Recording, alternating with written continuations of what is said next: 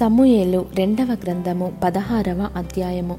దావీదు కొండ శిఖరము అవతల కొంచెము దూరము వెళ్ళిన తరువాత మెఫిబోషెతు సేవకుడైన సీబా గంతలు కట్టిన రెండు గాడిదలను తీసుకొని వచ్చెను. రెండు వందల రొట్టెలను నూరు ద్రాక్ష గెలలును నూరు అంజూరపు అడలును ద్రాక్షరసపు తిత్తి ఒకటియు వాటి మీద వేసి ఉండెను. రాజు ఇవి ఎందుకు తెచ్చితివని? సీబాను అడుగగా సీబా గాడిదలు రాజు ఇంటివారు ఎక్కుటకును రొట్టెలును అంజూరపు అడలును పనివారు తినుటకును ద్రాక్షరసము అరణ్యమందు అలసట నొందినవారు త్రాగుటకును తెచ్చి తిననగా రాజు నీ యజమానుని కుమారుడు ఎక్కడనున్నాడని అడిగెను. అందుకు సీబా చిత్తగించుము. ఈవేళ ఇస్రాయేలీలు తన తండ్రి రాజ్యమును తనకు తిరిగి ఇప్పింతురనుకొని అతడు ఎరుషలేములో నిలిచియున్నాడనెను. అందుకు రాజు మెఫీభోషెతునకు కలిగినదంతయు నీదేయని సీబాతో చెప్పగా సీబా నా ఏలినవాడా రాజా నీ దృష్టి అందు నేను అనుగ్రహము పొందుతునుగాక నేను నీకు నమస్కారము చేయుచున్నానెను రాజైన దావీదు బహూరిము దాపునకు వచ్చినప్పుడు సౌలు కుటుంబకుడగు గెరా కుమారుడైన షిమి అనునొకడు అచ్చట నుండి బయలుదేరి వచ్చెను. అతడు వెంట వెంట నడుచుచు దావీదును చెప్పించుచు జనులందరును బలాఢ్యులందరును దావీదు ఇరిపార్శ్వముల నుండగా రాజైన దావీదు మీదను అతని సేవకులందరి మీదను రాళ్ళు రువ్వుచూ వచ్చెను.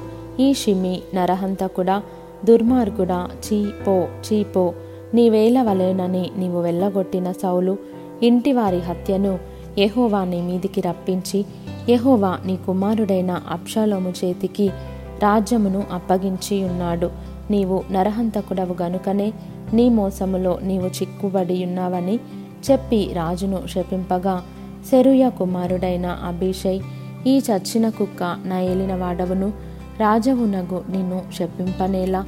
నీ చిత్తమైతే నేను వానిని చేరబోయి వాని తల ఛేదించి వచ్చేదననెను.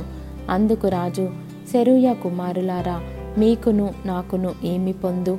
వానిని శపింపనీయుడు. దావీదును శపింపుమని ఎహోవా వానికి సెలవీయగా నీవు ఈలాగున నిందుకు చేయుచున్నావని ఆక్షేపణ చేయగలవాడెవడని చెప్పి అభిషయ్తోనూ తన సేవకులందరితోనూ పలికినదేమనగా నా కడుపున పుట్టిన నా కుమారుడే నా ప్రాణము తీయచూచుచుండగా ఈ బెన్యామినీయుడు ఈ ప్రకారము చేయుట ఏమి ఆశ్చర్యము? వాని జోలి మానుడి. ఎహోవా వానికి సెలవిచ్చియున్నాడు గనుక వానిని శపింపనీయుడి. యహోవా నా శ్రమను లక్ష్యపెట్టునేమో. వాడు పలికిన శాసనమునకు బదులుగా యహోవా నాకు మేలు చేయునేమో. అంతటా దావీదును అతని వారును మార్గమున వెళ్ళిపోయిరి. వారు వెళ్ళిపోవచుండగా షిమి అతనికెదురుగా కొండ ప్రక్కను పోవచ్చు. అతని మీదికి రాళ్ళు విసరుచు ధూళి ఎగరగొట్టుచు నుండెను. రాజును అతనితో కూడానున్న జనులందరూ బడలిన వారై ఒకనొక చోటికి వచ్చి అలసట తీర్చుకొనిరి. అబ్షాలోమును ఇస్రాయేలు వారందరూ అహీతోపెలును ఎరుషలేమునకు వచ్చియుండిరి. దావీదుతో స్నేహముగానున్న అర్కీయుడైన హూషయ్యను నతడు అబ్షాలోమునొద్దకు వచ్చి అతని దర్శించి రాజు చిరంజీవి అగునుగాక రాజు చిరంజీవి అగునుగాక అని పలుకగా అబ్షాలోము నీ స్నేహితునికి నీవు చేయు ఉపకారం ఇంతేనా నీ స్నేహితునితో కూడా నీవు వెళ్ళకపోతివేమని అతని నడుగగా హూషై యహోవాయును ఈ జనులను ఇస్రాయేలీయులందరూ ఎవని కోరుకొందురో? నేను అతని వాడనగుదును అతని యొద్దనే యుందును. మరియు నేనెవనికి సేవ చేయవలెను? అతని కుమారుని సన్నిధిని నేను సేవ చేయవలెను గదా?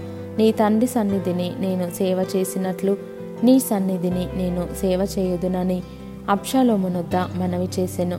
అప్షాలోము అహితోపెలుతో మనము చేయవలసిన పని ఏదో? తెలుసుకొనుటకై ఆలోచన చేతము రమ్ము అనగా అహితోపెలు నీ తండ్రి చేత ఇంటికి కావలి ఉంచబడిన ఉపపత్నుల యొద్దకు నీవు పోయిన ఎడల నీవు నీ తండ్రికి అసహ్యుడవైతివని ఇస్రాయేలీలందరూ తెలుసుకొందురు. అప్పుడు నీ పక్షముననున్న వారందరూ ధైర్యము తెచ్చుకొందురని చెప్పెను. కాబట్టి మేడ మీద వారు అప్షలోమునకు గుడారము వేయగా ఇస్రాయేలీలకందరికీ తెలియనట్లుగా అతడు తన తండ్రి ఉపపత్నులను కూడెను. ఆ దినములలో అహితోపెలు చెప్పిన ఏ ఆలోచన అయినను ఒకడు దేవుని యొద్ద విచారణ చేసి పొందిన ఆలోచన అయినట్టుగా ఉండెను. దావీదును అప్షలోమును దానిని అట్లే ఎంచుచుండిరి.